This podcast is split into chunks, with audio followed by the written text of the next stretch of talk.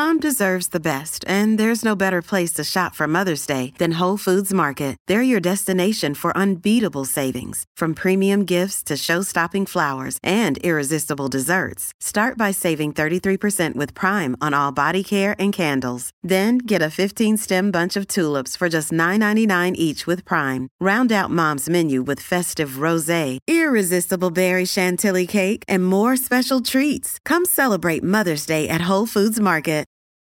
This episode is brought to you by Reese's Peanut Butter Cups. In breaking news, leading scientists worldwide are conducting experiments to determine if Reese's Peanut Butter Cups are the perfect combination of peanut butter and chocolate.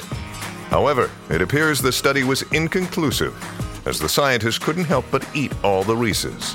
Because when you want something sweet, you can't do better than Reese's. Find Reese's now at a store near you.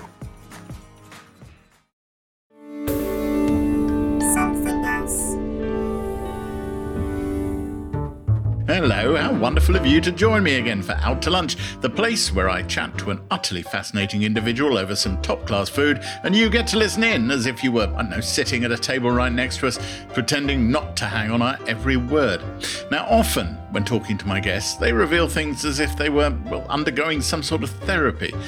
Today, the tables have turned rather, because my guest is a hugely successful psychotherapist. Known for her frankness, we get into all sorts of juicy subject matter over a video link and wonderful food from 45 Jermyn Street, the restaurant of London's Fortnum and Mason. As well as her career in psychotherapy, she's a broadcaster and most recently author of The Book You Wish Your Parents Had Read. It's the wonderful Philippa Perry. I always like a man in makeup. I do like that because they're, they're improved by it. I like the makeup, but I hate false boobs. Hate them.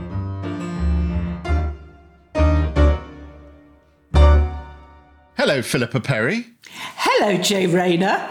Uh, It is lovely to see you, and I have to say, you are the first uh, interview I've had on this in for lunch format who has clearly gone to some trouble with their place setting. You have a, a nice wine glass in front of you. I suddenly worry that we might not be sending you wine. Don't worry, Which- I've uh, got a bucket ready just in case you Oh, didn't. You have. You've got an ice bucket. What's what's the bottle of wine that you've got? Uh, now, now things begin to deteriorate. It's uh, sure not. what it's it's one I've got on the go at the moment. It's a screw top. All the best things are screwed, Philippa. We know this. There we go. Uh, it's it's, a an- uh, Chardonnay. that's fine. it's vegan then- friendly. Is it? Yeah. Well, so am I. uh, you- you've talked about your aunties being very significant in your cooking Yeah. Um, and standing you on a stool and, and, and teaching you how to cook. We made everything by hand. There was no electric whisk or anything. And I made cakes and meringues and uh, learnt how to uh, soak a bone to get the stock out of it and just really good basics. But I think because of that, I really associate uh, cooking and eating with love. It's very difficult for me to separate them. So when you cook now, and I imagine you cook a lot, obviously, we're all in lockdown at this moment. Sometimes I cook with love, and sometimes I cook because I just need food.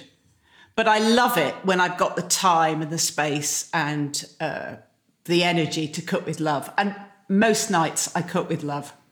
I hope my lunch today has been cooked with love. I, I'm hoping your lunch today has been cooked with skill and technique.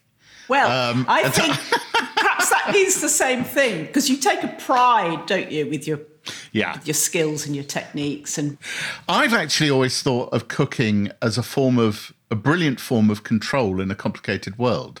If I feel the world is uncontrolled around me, and as um, I don't talk about them much, but as the, the father of you know two lads and a family life and all of that, the one thing I can do is take control in the kitchen. Is that odd behaviour of mine to associate it with control? Um, I don't think that's odd behaviour. Um, quite a lot of our lives is about kidding ourselves. We're in control. I think this is why we like ritual because the same thing happens at the same time over and over again, as though we've got some sort of steady, secure structure in which to live. But in fact, we don't know whether we're going to have an earthquake in the next minute or not. We have no control over that.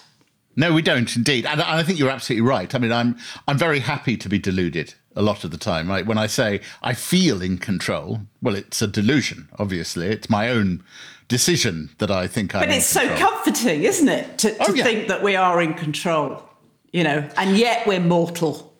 We are mortal. Uh, there's two too solid flesh. sure? I can hear them. Brilliant. They're there.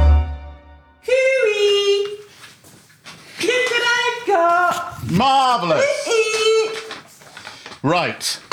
I'll wait till you get your, your headphones on and explain what you've got exactly. I am absolutely thrilled because it says on the carrier bag 45 St Germain Street. Indeed. So, um, Jermyn Street, 45 Jermyn Street is the restaurant of Fortnum and Mason Indeed. on Jermyn Street in Piccadilly. Have you been? I love it. I go quite often. Excellent. Well, w- uh, the thing is, you you made. I, I, asked you for your dietaries, and your dietaries weren't particularly. I I don't eat. You know. No, I eat everything except for oysters. Yeah, um, but you mentioned a couple of things. One was pates, and one was pies. so you have got a chicken liver parfait with um, a, a, caramelized onion brioche. That's your oh. starter. And I have got the raw mackerel and caviar tacos. Oh. My life. I know, I know, I know. And then your main course, when you get to it, this is, is this is fillet of beef Wellington for two. Yeah, I know they didn't do it for one, so you had to have it for two. Uh, you've got dauphinoise there. I'm sure it will it will benefit from just standing a little bit. Um, There's uh, green beans there. Yeah, yeah, yeah. Uh,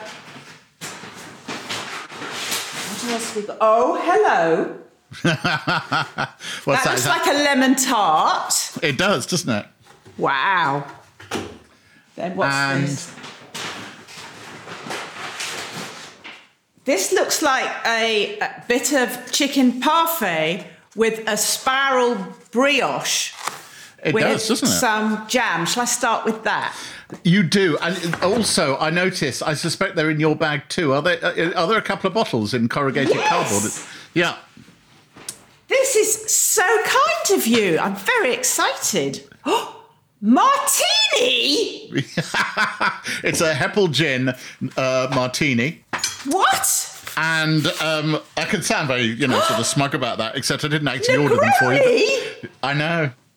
And we have rather classy food. And I have to thank 45 Jermyn Street for sorting this because they properly sorted it. Um, um, I don't think this supper. feels so hot, this fillet, that I don't think I'll put it in the oven. I think I'll just rest it there. It'll Marvellous. and um, I think I'll start with a little plate. Put that over there. Yeah, why not? Put this there, put that there. Mm. Oh, mm. Is that a good chicken parfait? Yeah, it's really good. Absolutely um, delicious. And now that I've had a mouthful of it, I think I might just have some organic Chardonnay. Can I pour you a glass? Would you like some? Oh, if you could, that'd be great. Here, cheers. Mmm. And to you. I realised that just before eating, I'm slightly nervous. It's as though I don't believe I'm going to be fed. And I get some sort of anxiety, whether it's left behind from boarding school and the meagre rations or not, I don't know. But as soon as I've got my food, I just feel, ugh, I sort of really relax. I am exactly the same, which is odd given what I do for a living. I, I, in some ways, think I'm temperamentally unsuited to being a restaurant critic because I constantly fear I'm going to be forgotten by waiters and not brought my food, which is not a great state of mind for someone who does it professionally. But somehow I've managed to carry on doing that for 21 years. So you headed down south. What were you looking for? What was the, the and, and, we should put this in, in, in context. This would have been the early 70s. I was born in 1957, so maybe the mid 70s. I was looking for the world. I was looking to meet people. I worked as a secretary, but I was absolutely hopeless because I'm dyslexic. And it was before spell check, you know, it's like manual typewriters. And then I became a uh, sort of, I was collecting small claims through the county court. But what you had to do was trace debtors. And we used these people called inquiry agents who would go and make inquiries at the last known address to see if they could find where they, they'd gone. They were absolutely useless. So after work, I was my own inquiry agent So I set up a, you could call it a private detective agency. You've always struck me as someone fascinated by people. I mean, it, it would seem a sort of prerequisite for what you do now or how you're known. Um, did the idea of that, investigating people's lives, trying to track them down, did that excite you, or was that merely a means to an end, a job? I, I just thought of it as a job. I do things like uh, go to Joe's last known address and go, Is Joe in? Oh, he's living with his mum now. Oh, of course. Can you remind me of her address? Then I'd go and find Joe and I'd say, Joe, Joe, the hire purchase agreement for the fridge freezer. It's a bit of a bummer, but my ex wife has got it. And you signed the papers. It's just not fair, is it? and I said, but you need to clear this if you ever want to get credit again. You know, what can you afford to pay? And you go, I could manage two pounds a week. I said, look, shall we set it up as a pound a week? Then at least you know you can do that. In two years' time, it'll be all over. And he'd be so grateful because it would have been worrying him. I just realized that being nice to people was a, a, better way of getting somewhere. Most people are nice. Of course, there would be the odd scoundrel. You know, there's nothing much I could do about them. Maybe it was then that I started reading psychology uh, and becoming interested in that path. What's striking about that is that was obviously pre uh, psychotherapy training, uh, which led to you know the most recent book on yeah. uh, for parents and uh, you know raising children. But it actually sounds like the same empathetic skills were already in play, which was not go in and challenge them with verbal violence and uh, you know accusation, but instead saying, "What can we do about this together?" Well, it'd be very difficult to threaten them with uh, verbal violence. I was only 20. uh, are you sure? I mean, I can imagine you being pretty good at that.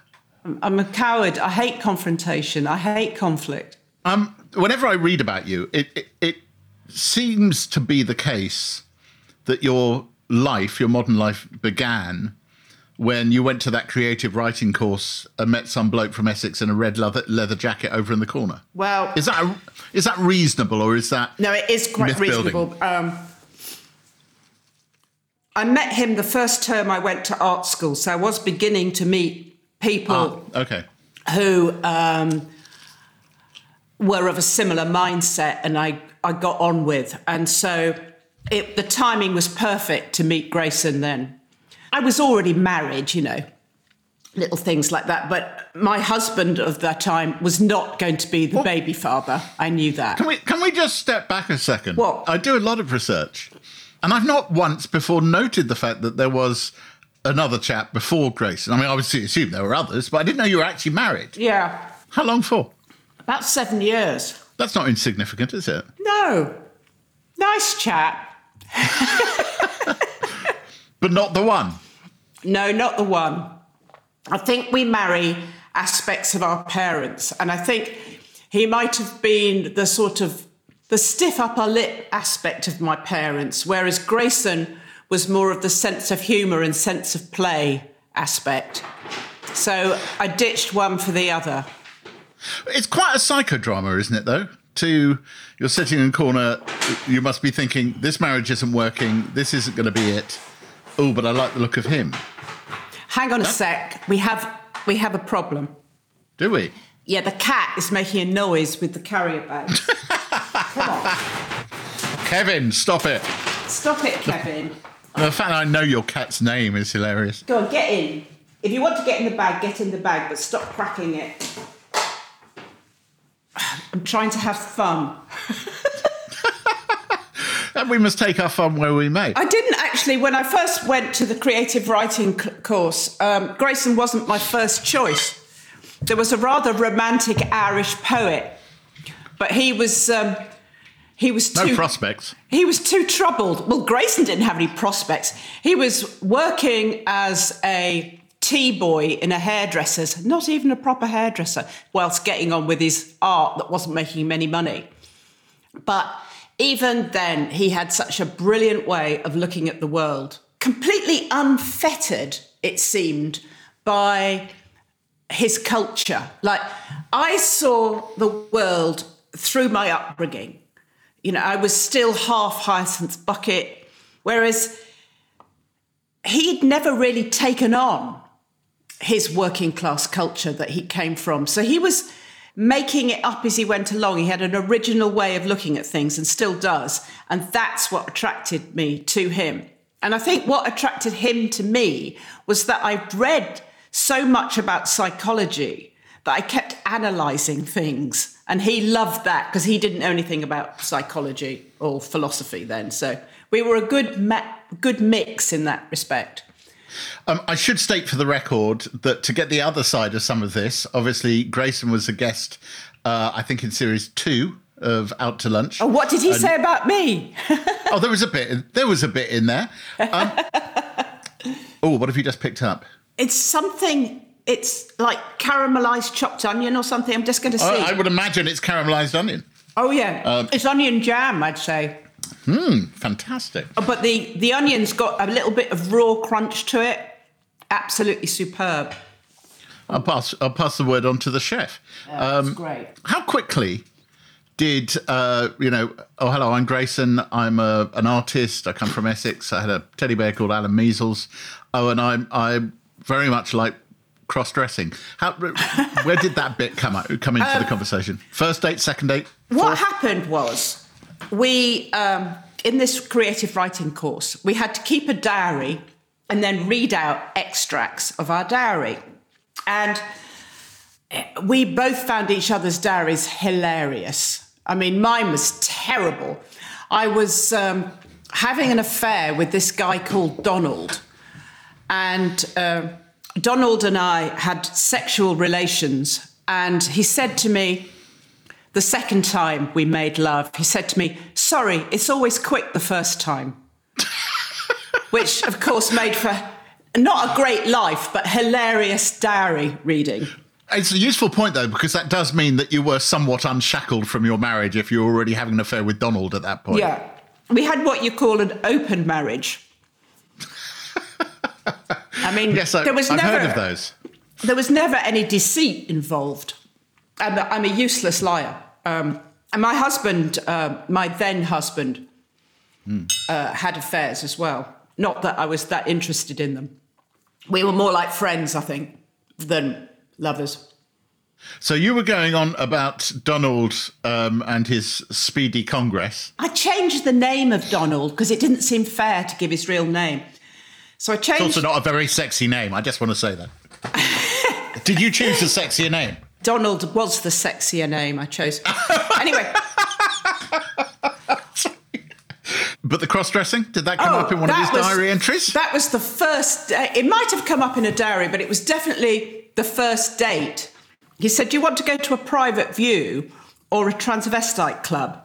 Obviously, a transvestite club. He's described that night in the in the in the other podcast. I just like to oh move, really you know, move people on, and how you both didn't recognise each other well, because I'm you. going to a transvestite club. I'm going to make a bit of an effort. So I probably looked like RuPaul. I had ostrich feathers, high heels, corset, long blonde wig, and I thought why has he asked me to pick him up? Because, you know, the, the club's really near my house, so I have to drive all the way out to Leytonstone, then back here again, because I was in this house then. So anyway, I didn't think about it, and I went to pick him up. And this is the first time I've been to the house, and I knocked on the door, and this sort of middle-aged looking woman answered. And I said, Is Grayson in? And at the same time thinking, why is he living with his mother? And then his his voice, I reckon, straight away, who wants her? You know, who wants her? It was a bit more Essex then. Then I realised it was him. And he realised it was me. It was uh, quite fun not recognising each other. Getting into this, there's, you know, in, in the modern age, there is a, a response to Grayson um, and his cross dressing as, hurrah, he's a very comfortable transvestite um, and, and putting on the frocks and all of that. But again, referring to the other one, we talked about this.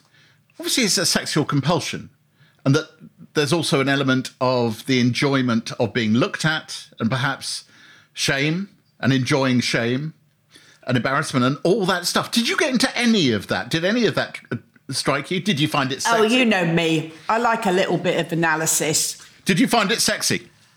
I always like a man in makeup. I do like that because they're, they're improved by it. I like the makeup, but I hate false boobs. Hate them. And you might notice he's dropped those. I have noticed. Yeah. I have noticed. Well, in that period in the 70s, there was quite a lot of that going on. Marc Bolan. Oh, he dressed up nicely, didn't he? Yes, Yeah, he maybe that's why I had a thing for it because, you know, David Bowie, Marc Bolan, they were all putting on the slap. And I was quite attracted to androgyny in, in general. Still am. I'm not that keen on muscle men. I'm going to move on to the next course. Yes, sorry, I had already done that. Um, I think you should. So you've got a beef Wellington, Oh. and it should come with dauphinoise and green beans. Oh, it's amazing. So I'm going to get my my warmed plate here. The, You're very the classy at this. The waiters come and cleared away the first course, which was jolly good. And now I'm going to open my beef Wellington. That is sizable. Do you have a sharp knife in which to cut into it? I've just got an ordinary knife. I didn't know what you're going to throw at me. I might go and get a steak Okay. knife. I think that might be a good. Back in a min.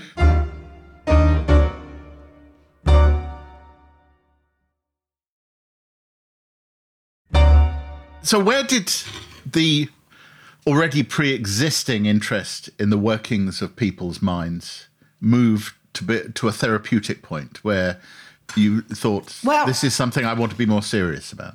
I noticed, I went to art school and I noticed a lot of my work was informed by psychology. And when I got together with Grayson, I found it quite hard to be an artist because he was a, a, an artist in a very different way of mine. I just needed a different role. And I'd been resisting the call to psychology for a long time. I just gave into it. And it felt like coming home, really. I mean, I love doing art and I make art as a hobby and in my spare time, but And you're part of the Channel 4.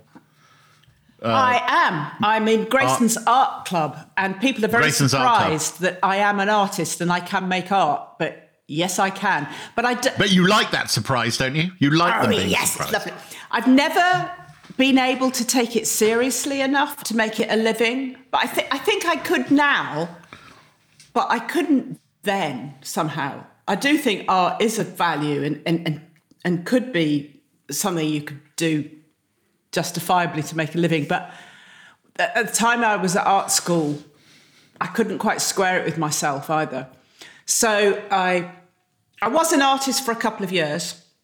I had one collector that bought everything I made. That's nice. Well, it was nice until I found out he used to give my pieces away to people who bought bigger pieces from him as a sort of free gift. And I thought, right, I'm not selling him anything else. I'm trading as a psychotherapist. So that's what I did. One of the um, the key parts of training as a psychotherapist is you have to go through therapy yourself, don't you? Don't you just? Yeah. What do you learn? What did, did you discover anything that you didn't realize Oh, about yourself? everything. I was at an establishment that's it's now uh, not operating anymore. They said I had to have I don't know how many thousands of hours of therapy it was with the same therapist, and I realised uh, after about a year with this therapist that he was terrible. He was a really bad therapist, and yet I was stuck with him for another three years. Otherwise, I'd have to start again with someone else, which is what I should have done. So I learned how not to be a therapist with him. That could be helpful in itself, can't it? Yeah. And once I qualified, I then did a, uh, a Jungian analysis. That was my real proper therapy. I realized that my first therapist had been competing with me. Oh, I didn't sort of get that until I had a therapist that didn't do that. I thought, oh, this is a bit different.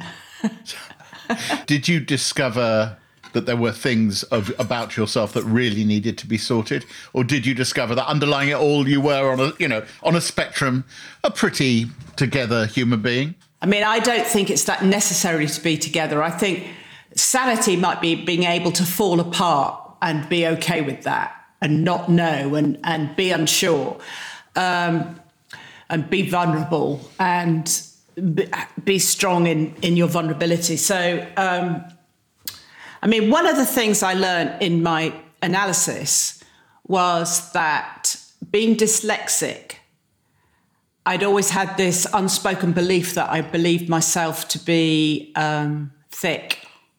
Ah. And I wept and wept and wept on that couch while this was unraveled. It was like it had gone in so deep. And then when it when he was digging it out with the pitchfork, um, it was it was like a painful operation. It was it was so hurtful and so painful. Um, that was the work. I think that was a lot of the work. The, the, the question I, I always want to ask therapists is to what degree do you sit in that chair helping your, your, your clients along and just find yourself fascinated by what's going on in their lives? Or is it quite dull? I don't see it like that. I'm never bored, Yeah. but nor am I ever fascinated. What I'm doing when someone's talking to me is looking for their process, which means I'm looking for their regular patterns for dealing with certain situations and their regular way of responding, of reacting, and that I call process. So, although there might be a story going on, and I like to listen to the story and I get swept up with the story, I'm looking for the bones underneath the story. And then I want to make them aware of those bones that they hang their stories on. And so that is quite hard work. So while I'm doing that, I haven't really got anything left over to be fascinated or bored or anything. I wouldn't say I was never judgmental because I'm a human being and I do have judgment. But I'd like to think that I can suspend that. So that's why I'm not fascinated. I mean, Okay. sometimes I'm bloody horrified, you know, by the trauma someone's been through. I've never been fascinated, but I've never been bored. Because, a- because if you're bored, what's Yeah. going on is very, very interesting. If you're bored, Yeah. what this means is that what needs to be talked about isn't being talked about. It means they're sitting on the real story and giving you what you want to hear, or they're giving you a version of themselves they want you to believe. That's when you get bored. It's because they're not in the meat of it. Uh, well, you see, this is interesting because I was going to respond to you that as an interviewer, as a journalist, because that's also as a reporter, Yeah. I've constantly been fascinated, uh, but also regularly I have been bored in an interview. And uh, when I've been bored, it's because I'm not getting the fucking story. No, they're, And- they're telling you what, what they want you to hear. They're not telling you the truth. So you come to prominence through a number of books. You have Couch Fiction, your graphic novel about a therapist and a relationship with a uh, a client. Um, How to Stay Sane, and the most recent one, which is a huge bestseller in a way that makes me. You know, jealous. I'm number two on the Sunday Times bestseller list again this week. Still, no, that's not. I haven't been there all this time. I've just come back again for a bit. I Oh, thank think it's fuck for that. lockdown. uh, uh, the book you wish your parents had read, and your children would be glad that you did. You've been an agony aunt. Um, I, I love being an we- agony aunt, and that's when we first met because I interviewed you about your mum, who's also was also an agony aunt. I grew up with someone like that. As her son, I could give you chapter and verse on her many flaws as a human being. I loved her to pieces, and I was very proud of her. Um, but I was also aware, in some surprise, in some way, I won't, I won't share here, but uh, in ways that would surprise people, um, of her own particular flaws.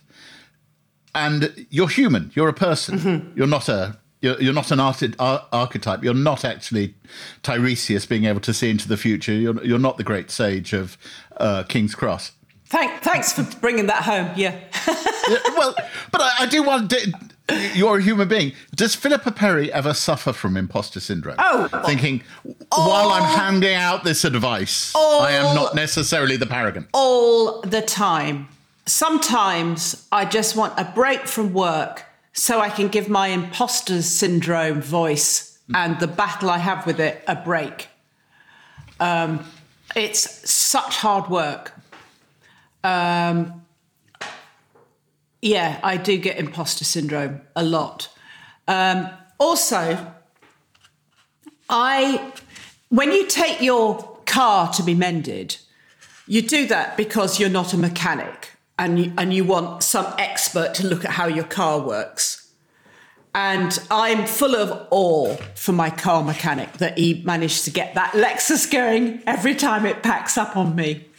Um, I'm just a car mechanic. I've been trained in one area, and uh, I'm I'm no sage really. I've just got an area of training and I wouldn't call myself an expert, but I have some practice in an area. And also, I've almost like got a sub personality that's Miss, Mrs. Psychotherapy Pants. Um, I've been told by my husband and friends that she comes out in great force with all guns blazing on a Sunday morning at breakfast. Oh. So if you stay the weekend with us, do you remember in those good old days when we used to have house guests? I do. Saturday night, all very, very jolly. Sunday morning, maybe it's a little bit of a hangover on my part, I don't know.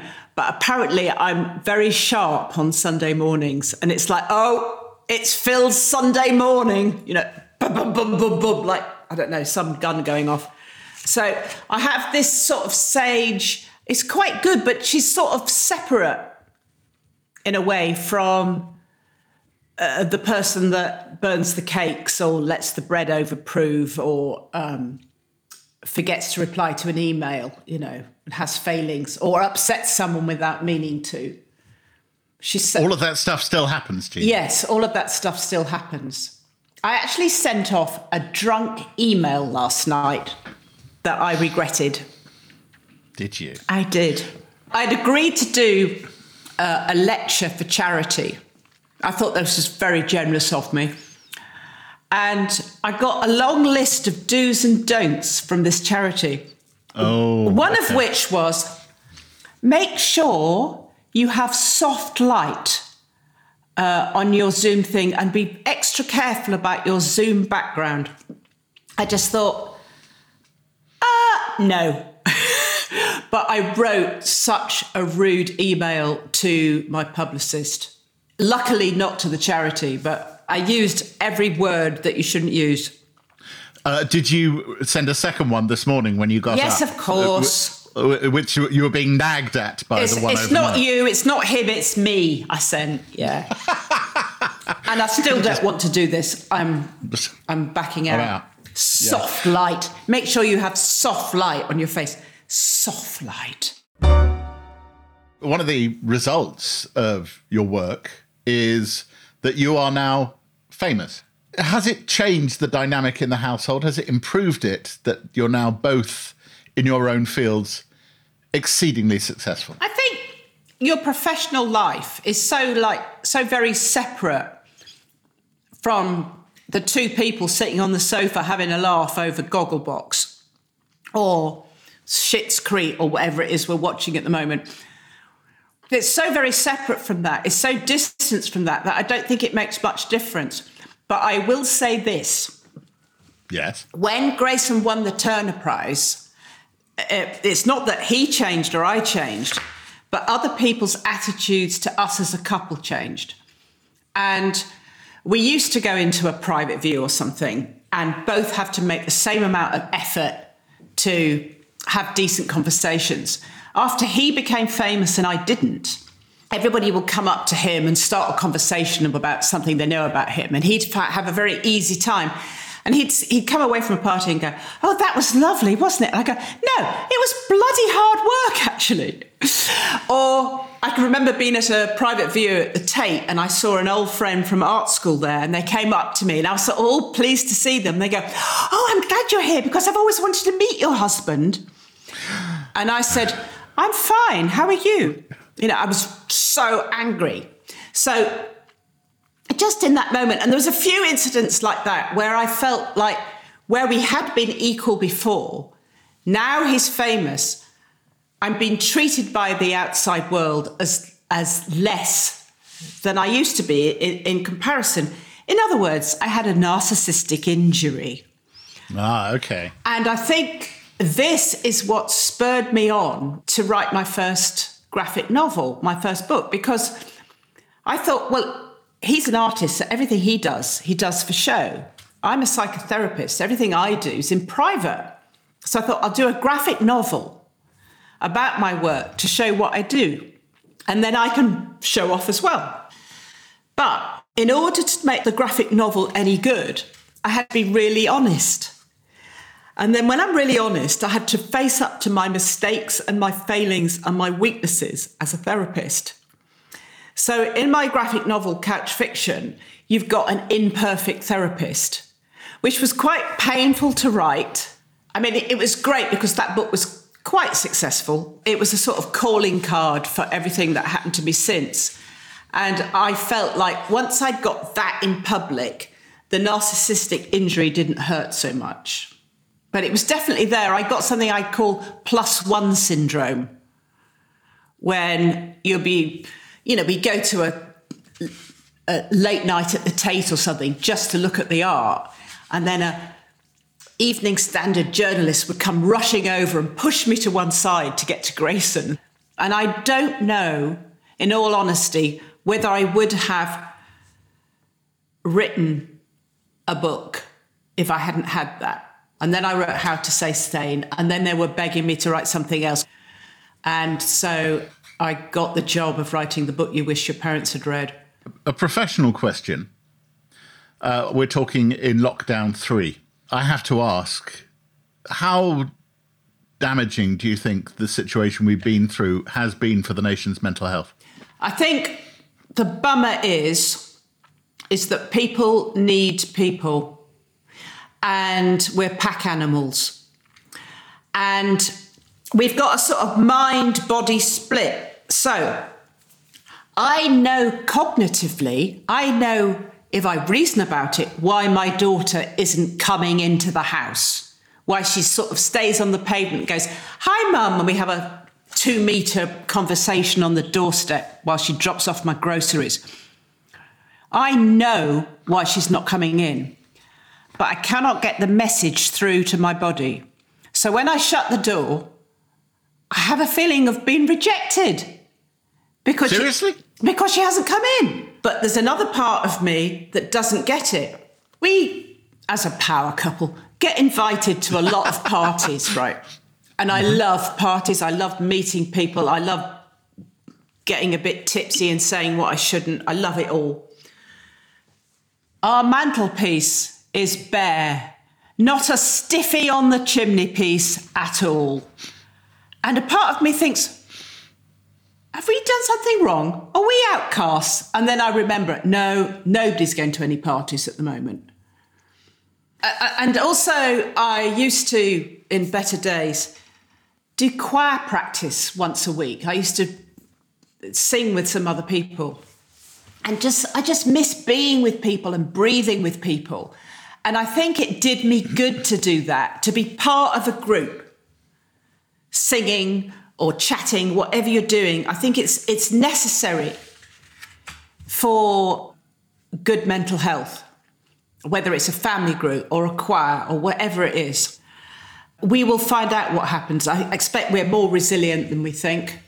Let's hope it's temporary and not forever. One of the curious things I found about doing these episodes of the podcast via video link and takeaway is that maybe this isn't your experience today that actually it does feel like having lunch together. Um, it does almost. now we've been talking for half an hour or so because i've got used to it you know. But at the beginning i kind of go i'm not getting a sense of you I'd probably get a sense of you quicker if we were meeting face to face. Also, we'd have the ambience, we'd have the clinking glasses of the next door table, we'd people watch, it'd be a laugh. I just want to show you something. Oh yeah, okay. So okay, the the, the laptop is being picked up. Yeah, being picked up, and this is the bag the food came in. And look, and there is a cat asleep in the bag. There's a cat asleep in the bag. That is the lovely Kevin making the most of your hospitality, uh, as indeed I have. Thank you very much indeed. I've really enjoyed it, and I've had such a great meal. Thanks. Perfect. Thank you. Philippa was absolutely brilliant. I love her hankering for a proper party. You and me both, Philippa. You and me both. Uh, we ate extremely well thanks to the wonderful people at 45 Jermyn Street. Philippa had chicken liver parfait and beef Wellington, and I had mackerel tacos and pork belly. Oh, what a life we do lead. And if you want to hear more of this, please do support us by sharing this episode with everyone you know and subscribe so you get the next one landing direct into your inbox. And rate, comment, give us five stars if you can. It wouldn't hurt, would it? Out to lunch is there something else in Jay Rayner production. The music was written, arranged, and performed by me, Jay Rayner, and Robert Rickenberg. The recording engineer was Gulliver Tickle, and the mix engineer was Josh Gibbs. Jemima Rathbone was assistant producer. The producer is Selena Ream. And the executive producer is Darby Doris. Additional production is from Steve Ackerman. Next time, it's Line of Duty and Bodyguard screenwriter Jed Mercurio. So, Joe, I can exclusively reveal oh, that there are no plans for me to answer that question. Jed Mercurio. That is not fair.